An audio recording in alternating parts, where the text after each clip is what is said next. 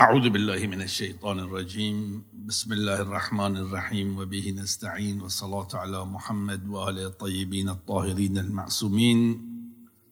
الهداة الميامين. اللهم وصل على ولي أمرك القائم المؤمل. ولي أمرك. هذا مقام عظيم خاص بأهل البيت سلام الله عليهم أجمعين. طبقا للآية المباركة يا أيها الذين آمنوا أطيعوا الله وأطيعوا الرسول وأولي الأمر منكم.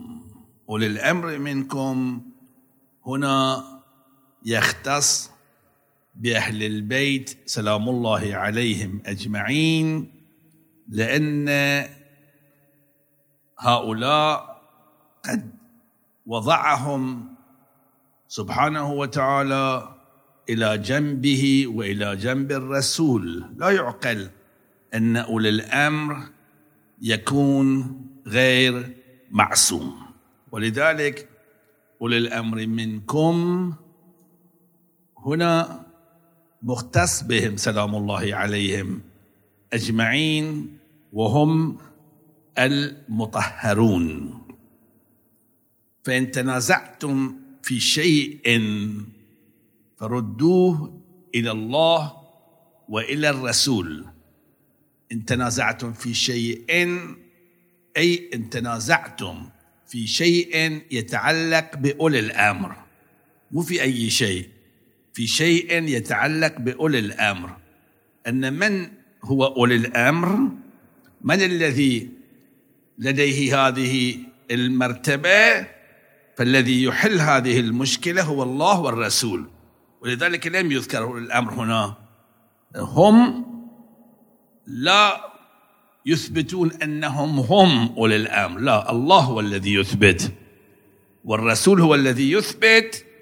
ومن ثم إذا رأيت أحاديث من أهل البيت تؤكد على أنه المقصود من أولي الأمر نحن هذه إرشادية وليست مولوية.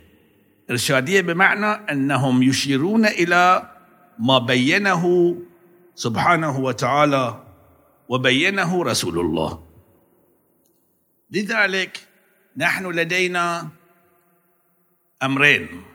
الأمر الأول يرتبط بالمعصومين سلام الله عليهم أجمعين. وهو مصطلح أولي الأمر. أولي الأمر.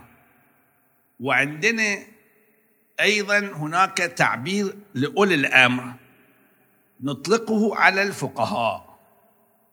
ولا بد أن نفرق بين هذين الأمرين. عندما تقول ولي الأمر المقصود أهل البيت سلام الله عليهم أجمعين.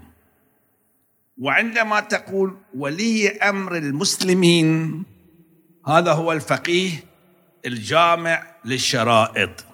فلا نخلط بين هذين المصطلحين. ولي الأمر ماذا يعني؟ اللهم وصل على ولي أمرك. يعني ولي أمر الله لا ولي أمر المسلمين. ولي أمرك. أمر الله سبحانه وتعالى. المقصود من أمر الله هو ما ذكر في الآية المباركة أتى أمر الله. الأمر هنا يعني كل ما هو باطن الكون ما هو باطن الكون غير الخلق. ألا له الخلق وله الأمر. ألا له الخلق وله الأمر. هذا الأمر جدا مهم ينبغي أن نتعرف عليه في هذه الليالي لأنه سنواجه الأمر وولي الأمر في ليلة القدر. يقول سبحانه وتعالى تنزل الملائكة والروح فيها بإذن ربهم من كل أمر. وهذا الأمر لا يعني الآن بمعنى في مقابل النهي لا. الأمر هنا جمعه أمور وليس أوامر. عندنا أمر أمور. عندنا أمر أوامر. هاي مو أوامر المقصود لا. الأمر يعني عالم الأمر. ولذلك أهل البيت سلام الله عليهم أجمعين بصوره عامة. والإمام المهدي ارواحنا فداه بصوره خاصة. هو ولي أمر العالم بأجمعه باطنه وظاهره. إذا كان ولي الأمر للباطن فللظاهر بطريق اولى فكل ما يحدث في الكون من حركات وسكنات كلها تحت إشراف الإمام المهدي أرواحنا فداه ولذلك ورد بكم رزق الورى بكم فتح الله بكم يختم. شو التعبير؟ بكم ينزل الغيث. بركات. بكم يمسك السماء أن تقع على الأرض إلا بإذنه. شو التعبير عظيم. هذا أولي الأمر. وصل على ولي أمرك. ولي أمرك. القائم. القائم يعني الذي سيقوم ويحقق هذا الإنجاز العظيم. متى في المستقبل المؤمل. المؤمل. نحن لدينا أمل أن يأتي ويحقق ما يريده يتصرف في الكون. يمسح على رؤوس العباد. فتكمل عقولهم.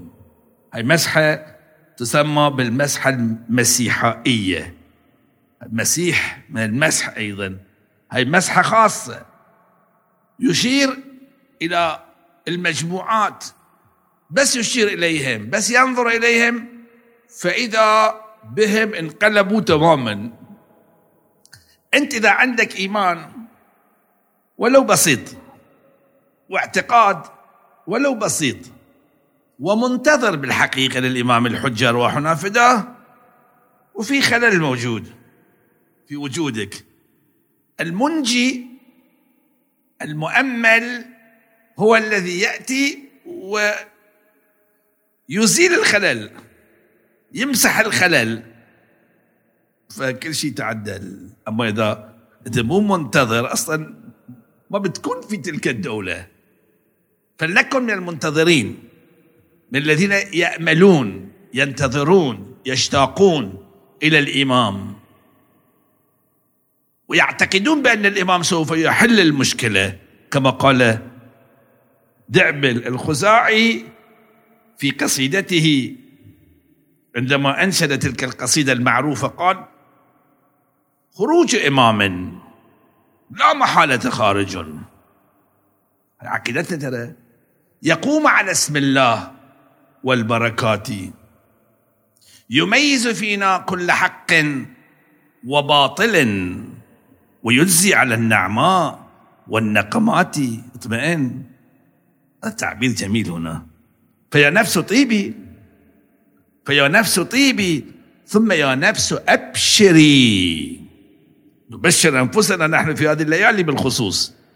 فغير بعيد كل ما هو آتي ندعو الله سبحانه وتعالى أن يجعلنا من المنتظرين للإمام الحجة روحنا فداه ومن الذين هم في الصف الأول كأنهم بنيان منصوص. بنيان قوي. كما ورد في الآية المباركة وإن شاء الله إن وفقنا نكون من هؤلاء الذين هم الذين هم يخرجون في تلك الليلة ليلة الظهور وهم 313 نفر على الأقل واحد منا يكون من هؤلاء. ويشفع للجميع بحق الصلاة على محمد وآل محمد. شك